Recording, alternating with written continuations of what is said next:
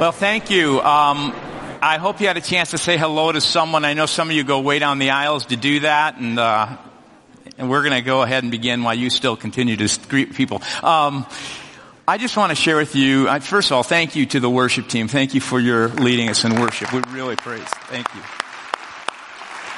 And what a wonderful truth that we have a God who is um, like this lion, and there is nothing and no one who can stop the things he wants to do. If we kind of just get out of the way and say, um, I'll just follow you as you use me. We've had some really exciting things happen in the last week. On Thursday night, we had an evening remembrance with a whole group of people who um, we had the opportunity to uh, reach into the lives of people who have lost loved ones this year and even in the year prior to this. And it was this incredible event um, where God worked and moved. And so that was really neat to be able to be a church that does that kind of work in the hearts of those who are hurting.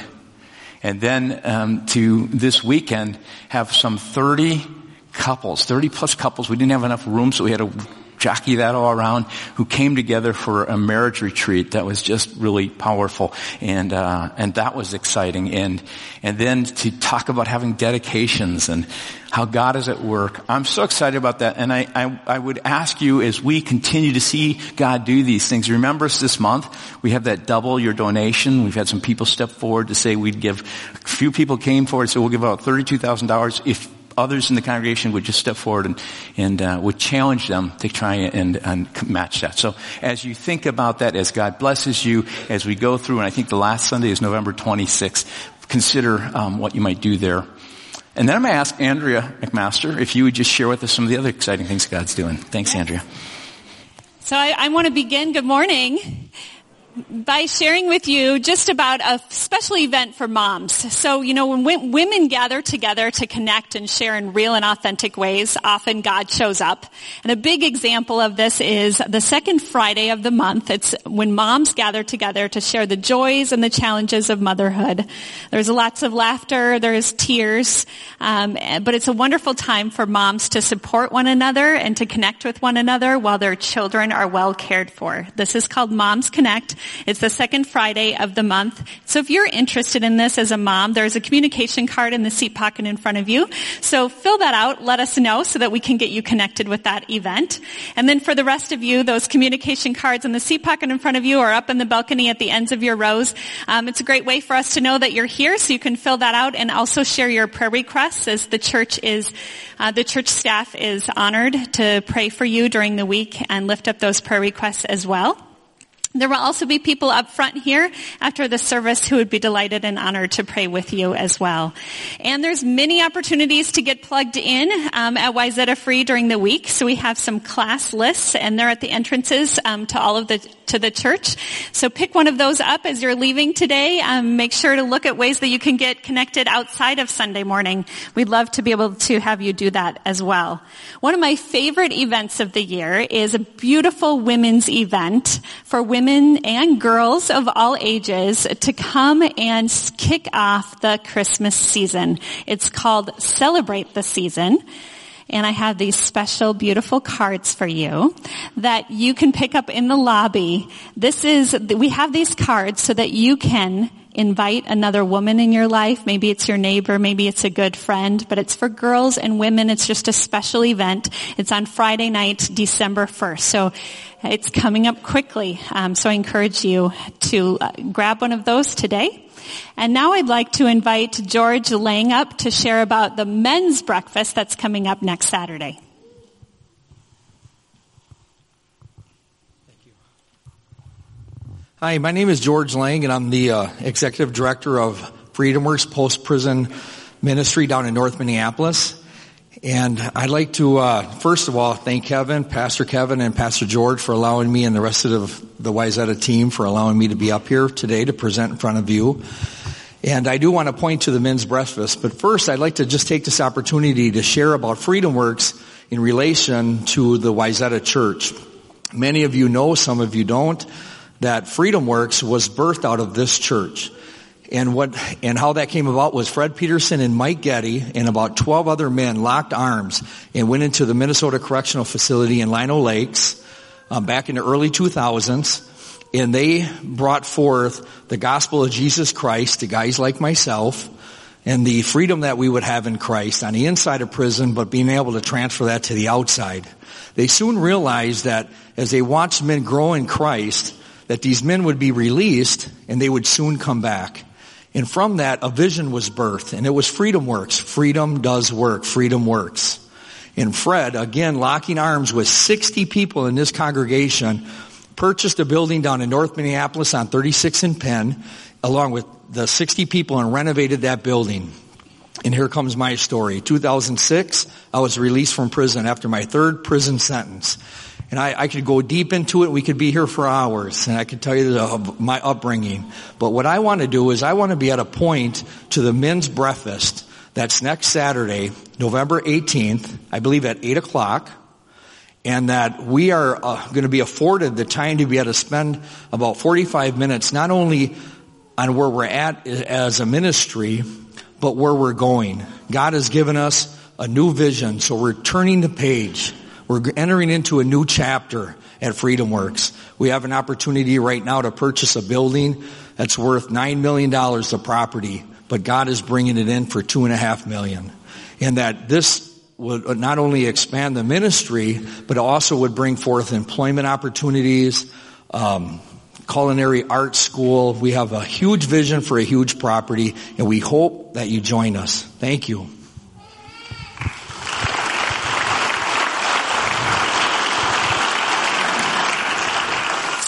Thanks so much, George. Thanks for sticking with us through announcements this morning. I just have a couple more for you. Have you heard about the big event that's coming up at the U.S. Bank Stadium on May 18th, 2018? Well, okay, good. Some of you maybe haven't, so I'm going to just share with you a little bit. But the goal is to fill 66,200 seats in the stadium with people who need Jesus. This is being put on by Pulse, and we are linking arms with them to support this effort.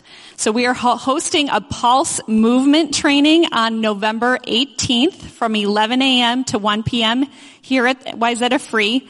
And the training really is a catalyst to mobilize our youth and our church into evangelism this year, and then it will culminate in that major event at the U.S. Bank Stadium in May 2018.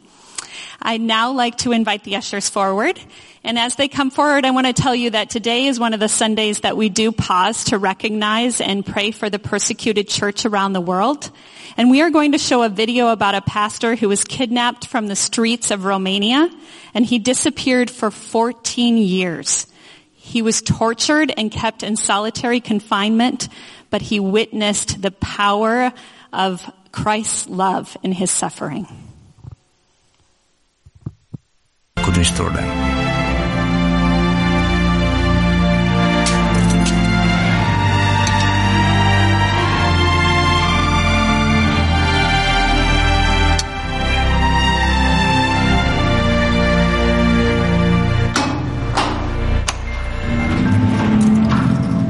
Iar te rogi, mă?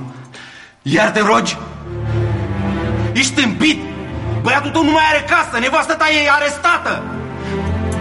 Viața ta e distrusă, mă, băiatule, și tu te rogi în continuare la Dumnezeu al tău care nici măcar n-are chip. Pentru ce căcate mai rogi, mă? Pentru ce te mai rogi tu acum? Mă rugam pentru tine.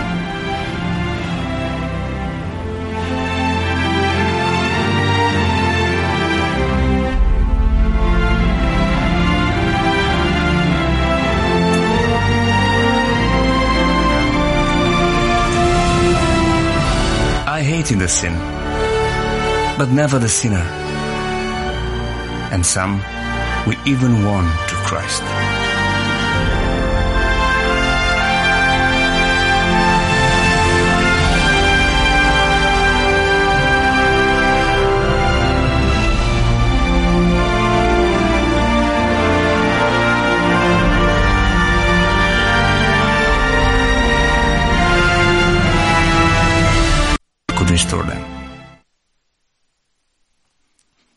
I'm going to ask you to stand with me, would you? As we pray for those who um, are in places where we'd have no idea of the persecution they're experiencing.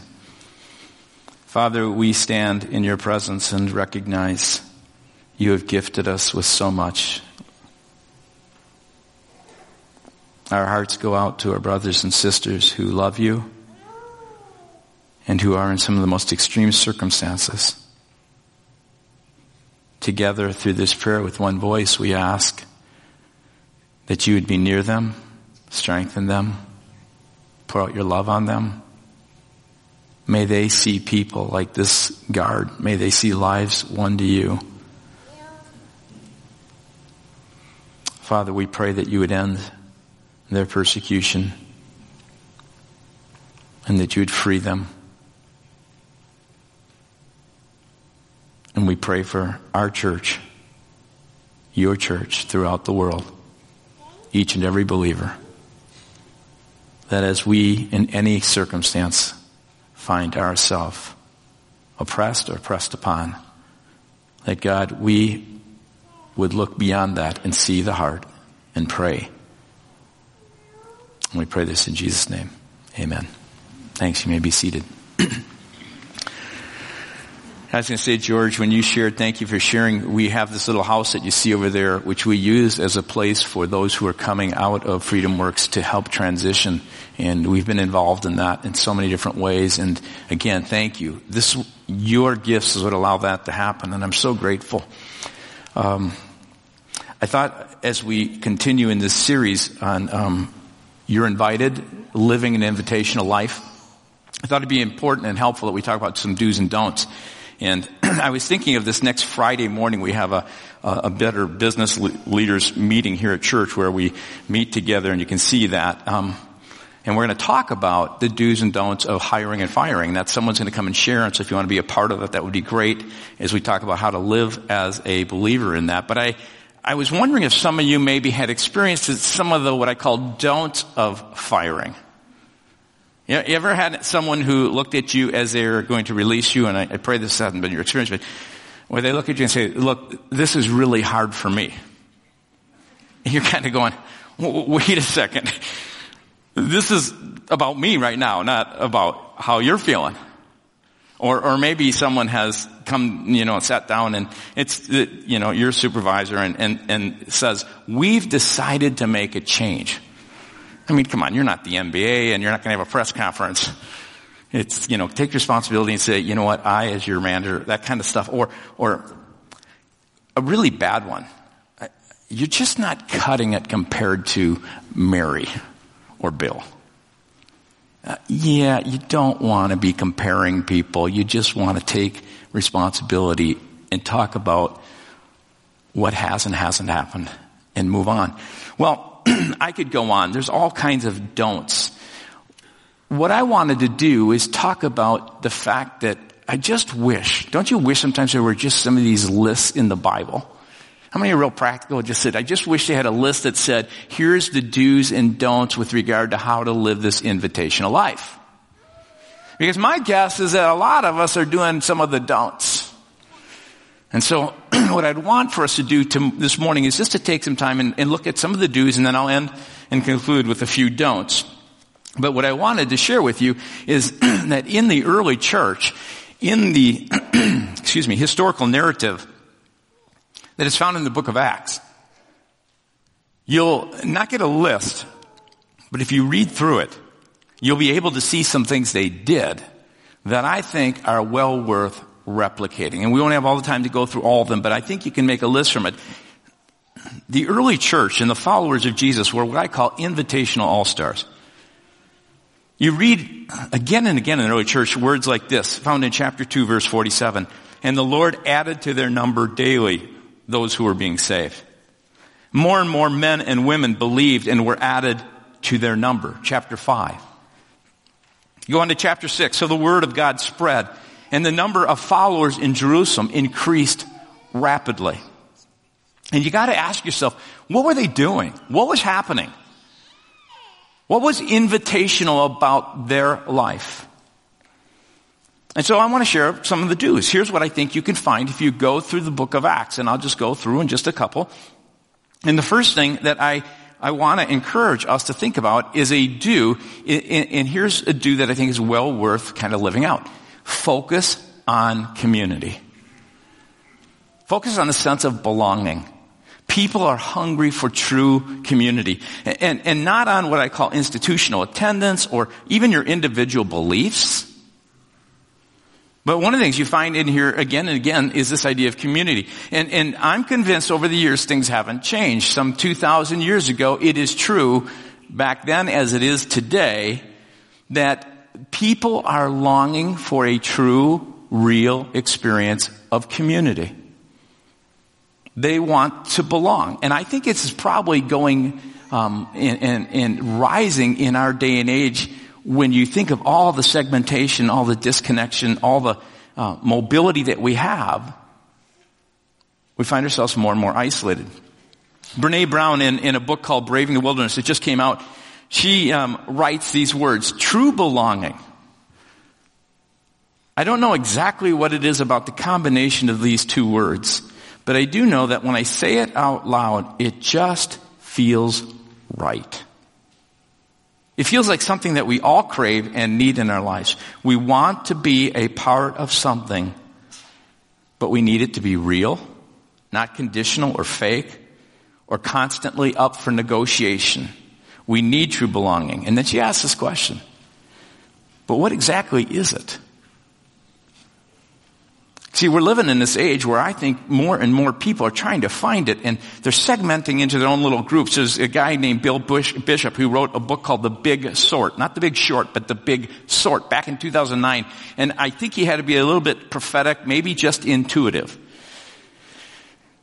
Because he tells the story how we have geographically and politically and ethnically and even spiritually sorted ourselves into like-minded groups which silence dissent, grow more extreme in our thinking, and consume only facts that support our beliefs.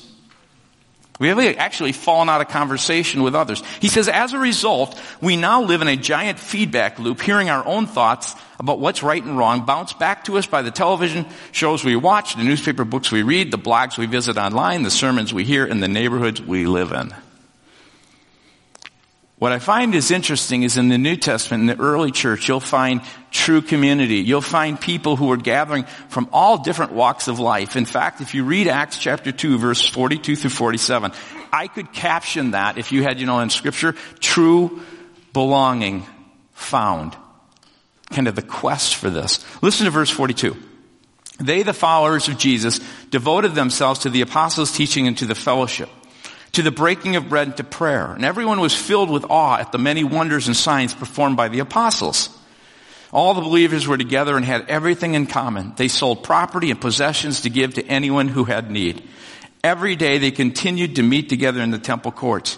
They broke bread in their homes and ate together with glad and sincere hearts, praising God and enjoying the favor of all people. And the Lord added to their number daily those who were being saved. This is really just one big community of people who just enjoyed being together, who were learning from one another.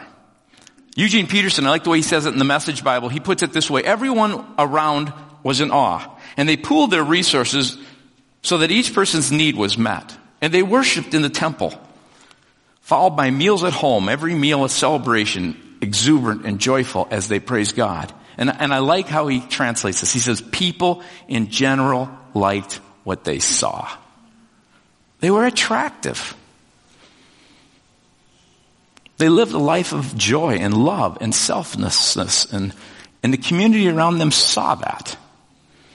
This wasn't some kind of sporadic institutional commitment, I think, which so often happens is I go to church.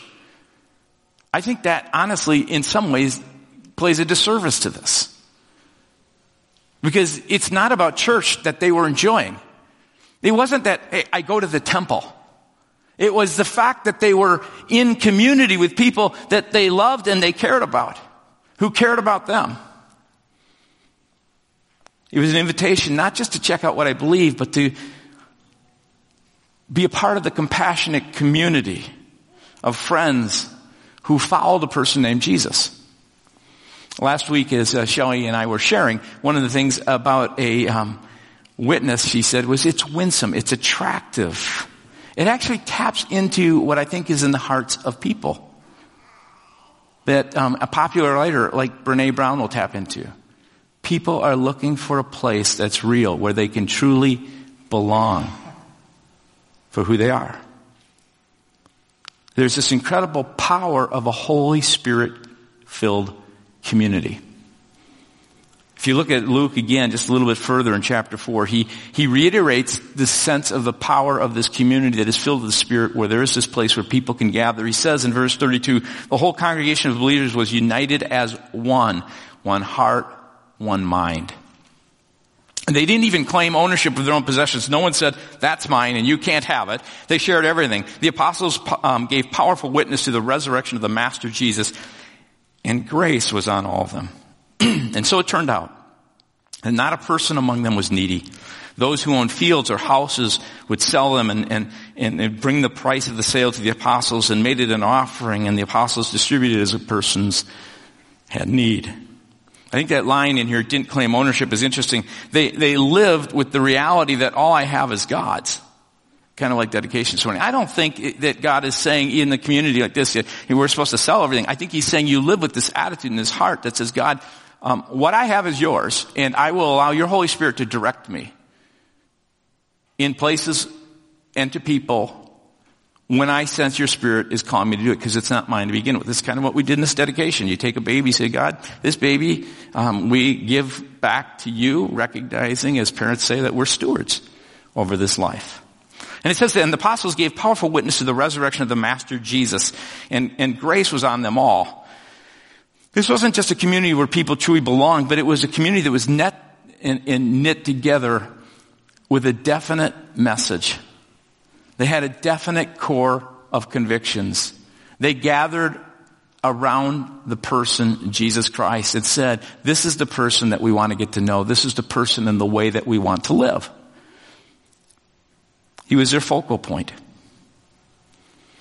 And those who were invited in to join this community were invited in right where they're at, not having to change, but to come and explore and to move towards Jesus. And no matter how far or near away they were in terms of their personal belief or behavior, they were invited to kind of hang around and to be near these people in community. One author writes, healthy church communities are secure enough to welcome those who are exploring faith and searching for authenticity.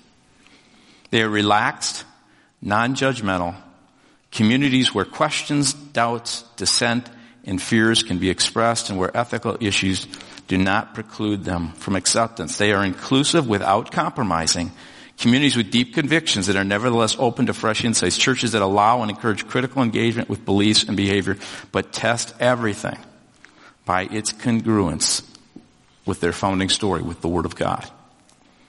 That's really the kind of community that traveled with Jesus. I think what was so attractive is not only that Jesus and his teaching and all the rest, but here was a community of people who kind of gathered around him and they were able to be a part of this. That's why he attracted so many people. If you want to look at it this way, they were the ones who were on the outside. They weren't the ones in the clique. It describes, I think, what's happening in this community of believers. I remember my first church, it was in Fox Lake, Illinois. I was in seminary. I was about 20 years of age. So I was going to seminary and I was pastoring his church. There were about 30 to 40 people every Sunday. My main responsibility was just to preach on Sundays, but I, I decided I really want to see this church grow and expand. I, I had a youth group of a couple that were in their mid 30s. It's kind of, um, here I am 20 years of age and I went seriously throughout Fox Lake, which was kind of the playground for Al Capone and his group years ago. And, and I went door to door um, and I remember going up to one door and talking to this lady. She must have been, um, when I was 20, she, she looked like she was in her 70s. She could have been 50. Who knows? You know how you think? But all I remember is that I was telling her about this church that I was starting and I was a pastor and she looked at me and got this kind of red gleam in her eyes and she said, you're too young to be a priest. And I said, and then she said, get off my property. She started chasing me down the walkway. And I remember I had a gate I had to get through and the dog was after me and I was just like, what am I doing here? And I remembered as I was going through that whole process, I remember thinking to myself, I don't think people, the 30 to 40 people, and most of them a lot older than I was at that time, are going to be attracted to this little group of people because of what we do in the worship and because of what's happening on a Sunday morning. And it was at that point that I began, as I was doing some of that, meeting people in neighborhoods, I invited them to come and be a part of it. I happened upon this idea. I thought, you know what? I'm going to ask some of these guys if they want to be in a church basketball league, which I had researched out and found out there was one in our area and I didn't, didn't have any of these guys. So I asked these guys, I can't play basketball at all. But I'm asking these guys, I remember Ken and Steve and, and uh, Dennis and the rest, and, and they started coming to play basketball. Their wives started coming to church and we started to have this sense of community and began to get along with one another. I actually won basketball game. I, so one of the guys on our team, because I wasn't dumb, was a D1 player. I had, if you ever played with him, I, he threw the ball so hard. I thought it was going to go through my chest. One game, and I'm not a basketball player in any means. I, would rather play hockey, but I actually went 10 for 10. And, and, and they actually liked me a little bit. Let me play a little bit. But anyway, I remember as we met and I said, how about a softball team? And we played softball together and eventually a number of them began to explore and came to a place where they opened their hearts and their lives to Christ. And it was just a few years ago.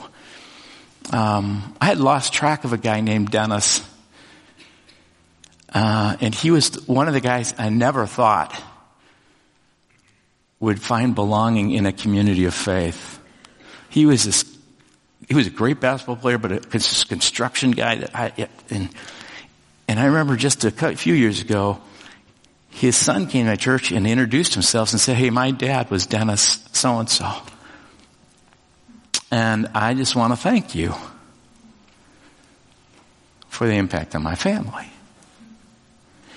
I don't think it's changed. I really don't part of our family is what we do on Sundays. And yeah, we want to invite people and we hope that people will come and express their praise and, and worship to God. And, and it's part of the community life. It's really uh, important that you, that you come as you get to build that community. But part of the community is also becoming community in smaller segments where you begin to start to enjoy one another. Never becoming a closed clique, but always be saying, how is it that I can invite someone into this community because that's what I think was happening. In the book Simply Christian, N.T. Wright says the idea of family, it's central throughout the book of Acts. Here's what he says. The early Christians did their best to live as an extended family, caring for each other in a way in which in that world extended families did. They called each other brother and sister and really meant it. They lived and prayed and thought like that. Children had fathers when they may not have had one in their own home. Some had older brothers who would mentor and teach them because they needed that from the home they were raised. N.T. Wright continues, when they talked about love, that's the main thing they meant. Living as a single family, a mutually supporting community, and the church must never forget that calling. Our focus should be on what does it mean for people to actually experience family, community, the kind of belonging where people are real and authentic where we allow for them to be who they are and, and help them come to know Jesus. I, I tell you, we are living in a day and age that needs it. And I just, I was, it, my heart has been so grieved. I wrote the other day in my journal as I was reading through Zephaniah and the prophet talking about the oppression and, and how people use and abuse, especially people in power and how they have no shame. And I could not help but think of our world today with the Weinsteins and Spaceys and Louis C.K. and all the rest and thinking to myself, oh God. And I, I just have to say this. Uh, whether you're a fan of Louis C.K. or not, at least he owned up and said, I did it. I don't know all the allegations, so I'm not making any comment here except for I think the world is looking for people that when they do wrong, they just humbly say, you know, I was wrong. And they get out of all the self-righteous, not, you know, all this defensive kind of behavior, and, and we begin to recognize each one of us. And it just causes me just to go, as a community, are we going to be real enough to be able to say, God, I just want to show up in such a way as who I am, learn about you, grow in this, be honest, live my life. When I make mistakes, be able to own up to it. And when I've hurt someone, ask them forgiveness. I, are we going to live that way? Are we going to live as a family that's attractive to others. That's the first do. The second do is this. Stress relationship over rules. Anyone remember the movie Babe? Remember that movie? It's you know, great leadership film, um, really. This cute little pig, he's this young little piglet and he's just learning the ways of the farm and he kind of gets with this goose who's not such a great character. And the goose is really afraid because he's afraid his goose is going to be cooked for Thanksgiving dinner and so he wants to try and do something about it. So he is trying to get in the house to make sure that he will not have his goose cooked. And so he's trying to get Babe to open, you know, to be a part of it. But Babe objects and he goes, but there's a rule. And this is one of my family's favorite lines. After the goose you know, obviously flustered after he heard there's a rule. He goes, yes, that's a good rule. I like rules, but this is bigger than rules. ever, you ever had that? The early church came to a point where at a certain point, they kind of said, wait a minute, let's stop. Something is bigger than our family rules even. Our own personal rules in some way. Some things are even bigger, and it is a relationship. It's not only our relationship with them, but it's more importantly, as we are growing in relationship, this community of belonging, it is their relationship with Jesus Christ. Because again, that community centered on the message of Jesus did not, they did not go astray. They didn't compromise the Word of God. But when it was traditions or things that really didn't matter, they just kind of put it aside and they said, more important than rules is relationship. And that's a big do. Peter's big aha happens in Acts chapter 10 and 11. And he has this concern because um, he doesn't want anything to do with those who are Gentiles outside the faith. But God says, I'm sorry, but that's who I came for. You guys are having fun, you've been attracting people, but you're missing the point. The whole point was that you would come and live in such a way that the community with me present in the center of it would begin to draw all kinds of people from dysfunctional situations like your own dysfunctional situation so that they can know God and His love and His presence and His truth and begin to grow up and to know Him. That's what it's all about. So God has to get hold of Peter in chapter 10 and 11 and Peter has this experience where as he comes before Cornelius and God, I think Jesus gives gives him these visions of what's supposed to be like and he changes his heart and his mind as he sees Cornelius and his family all come to faith in Christ. They have to deal with this. How does this work with all our Jewish laws? So if you go to Acts 15, it's now at this point, Paul and Barnabas have come back from their first missionary journey and what they can't believe that is happening is some Jews have come to faith when they went to synagogues. But what's really happening is there's a bunch of God-fearers, a bunch of people who had lived their life, were looking for true belonging and relationship with the community, with the presence of Jesus. And they started coming in and they saw amazing things happen. And they're just kind of like, this is unbelievable. All of these people outside the Jewish faith are coming to Christ. So they have to hold a council. Acts 15, the very first church council ever held is, is, is in Acts 15. And the decision they have to make is, do we expend our energy on maintaining the core of what this is all about, which is a relationship with Jesus Christ through faith in His grace or do we put boundaries up so we can identify who we think is in and who is out? Again, N.T. Wright on this passage says when the, one of the biggest battles in the early church was all about whether people coming in from the outside into what was still a basically Jewish community had to become Jews.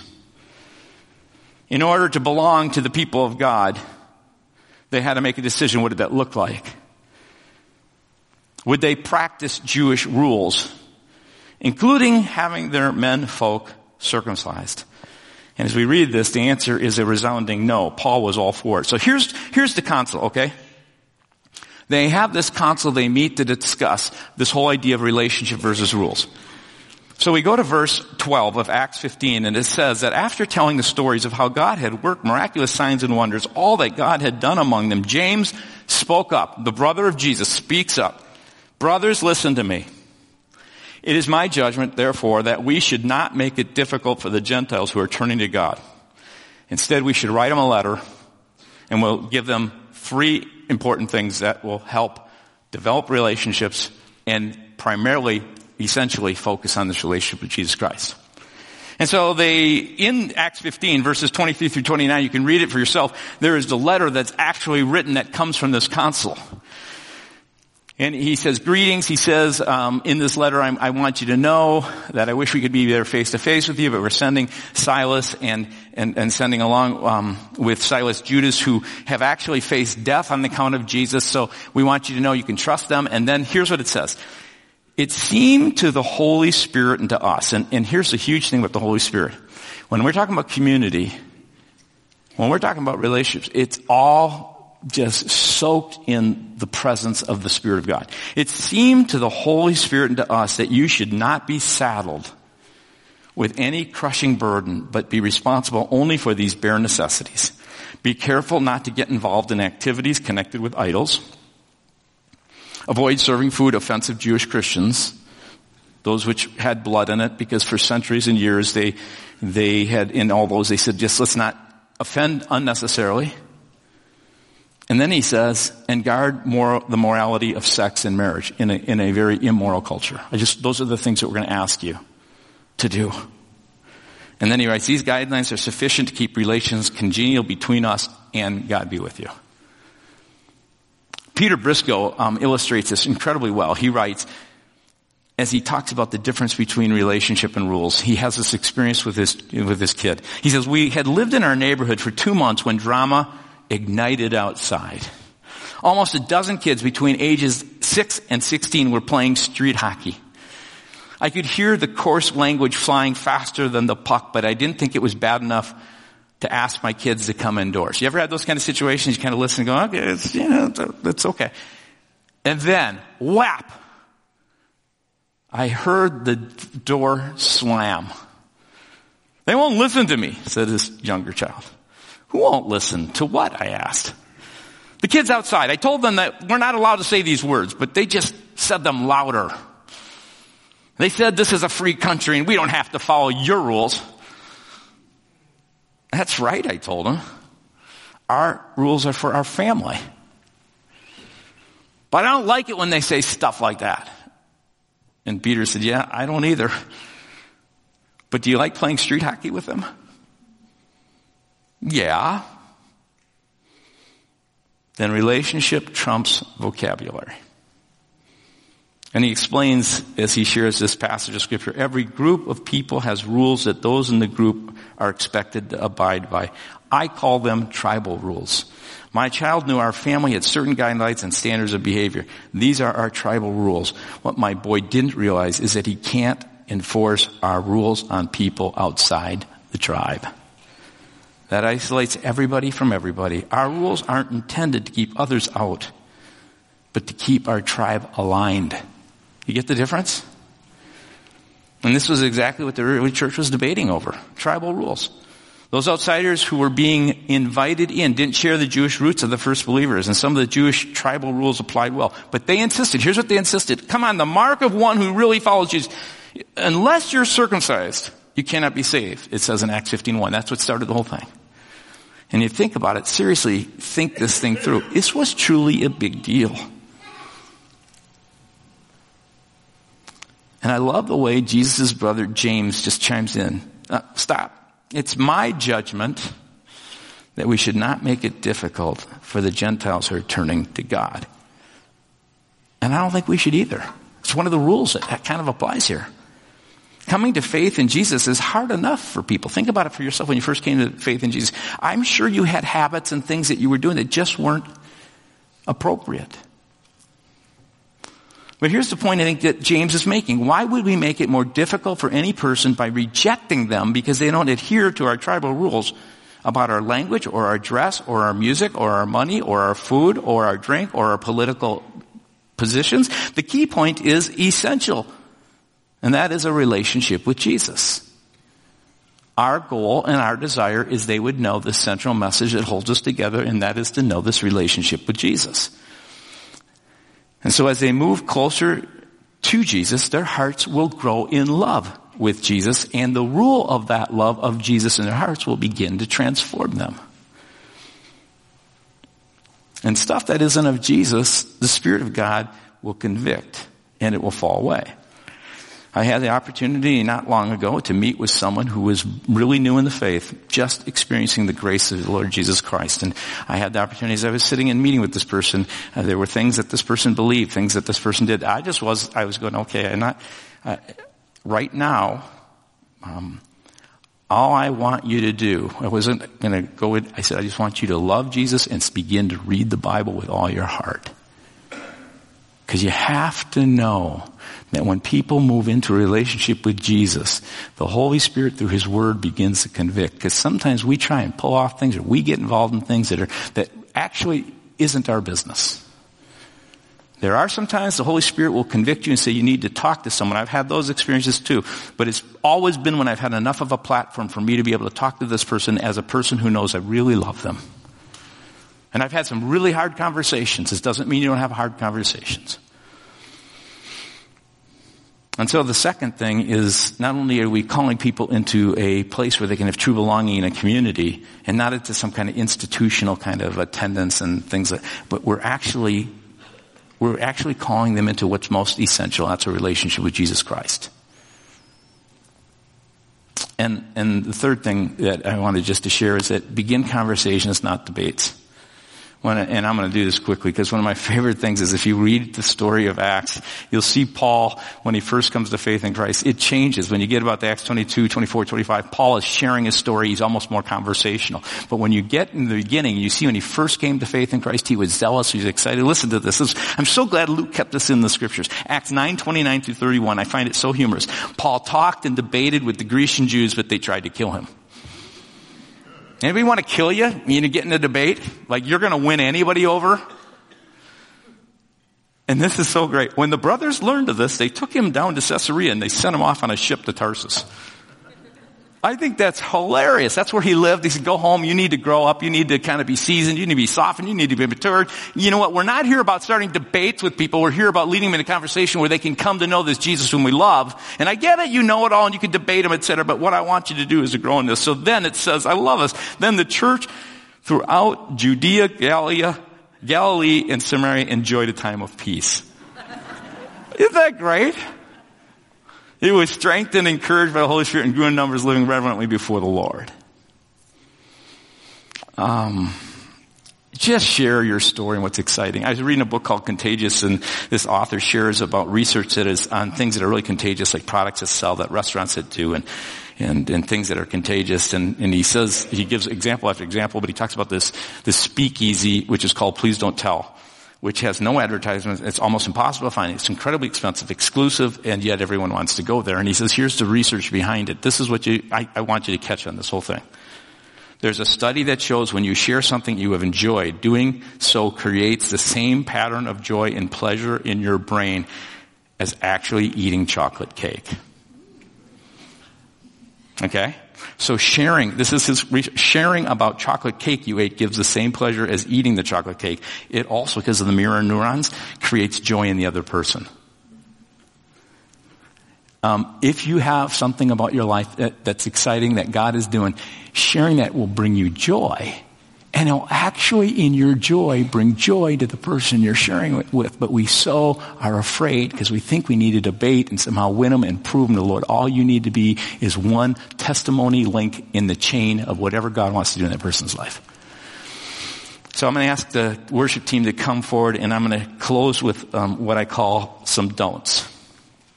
So if we do this, here's what I'm going to close with. Don't limit God.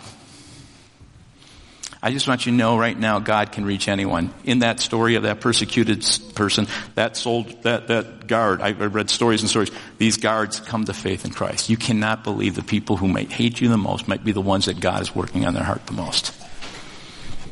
And don't choose for someone. It's not your job. It's the Holy Spirit. So all your job is to do is to just say, here's what's going, here's the story. Here's what God's doing. And the other thing I want to tell you is don't miss out on what God can do. I am so grateful that God moved me to bring a team together so that a couple years ago a son could come up to me and tell me I had to just come to the church and tell you, thank you. And then the last thing is don't do it in your own strength. All throughout the Bible you see the Holy Spirit calling us to do this. So I'm going to ask you to stand and if you would be willing with me. And if you're new and you don't want to read this, you don't have to read this because I'm asking you to make this commitment back in late, early June, late May, I can't remember when it was, I asked people to pray this prayer. And so I'm going to ask us to read this prayer together. Let's read this together. Holy Spirit, this day be real to me. Fill me with your spirit. Holy Spirit, I want you to guide my thought life. I want you to have a spiritual conscience. I want you to be in my relationship with my wife or husband and with my family. I want you to be in all of my daily activities, my job, social life, and friends. I promise to read my Bible daily, asking you, Holy Spirit, to reveal your truths to me. You just said you'd read your Bible daily. Okay. Um, this day, Holy Spirit, I want to be all I can be with you directing my life. Holy Spirit, with your help, I will be your witness. I will serve in the name of Christ.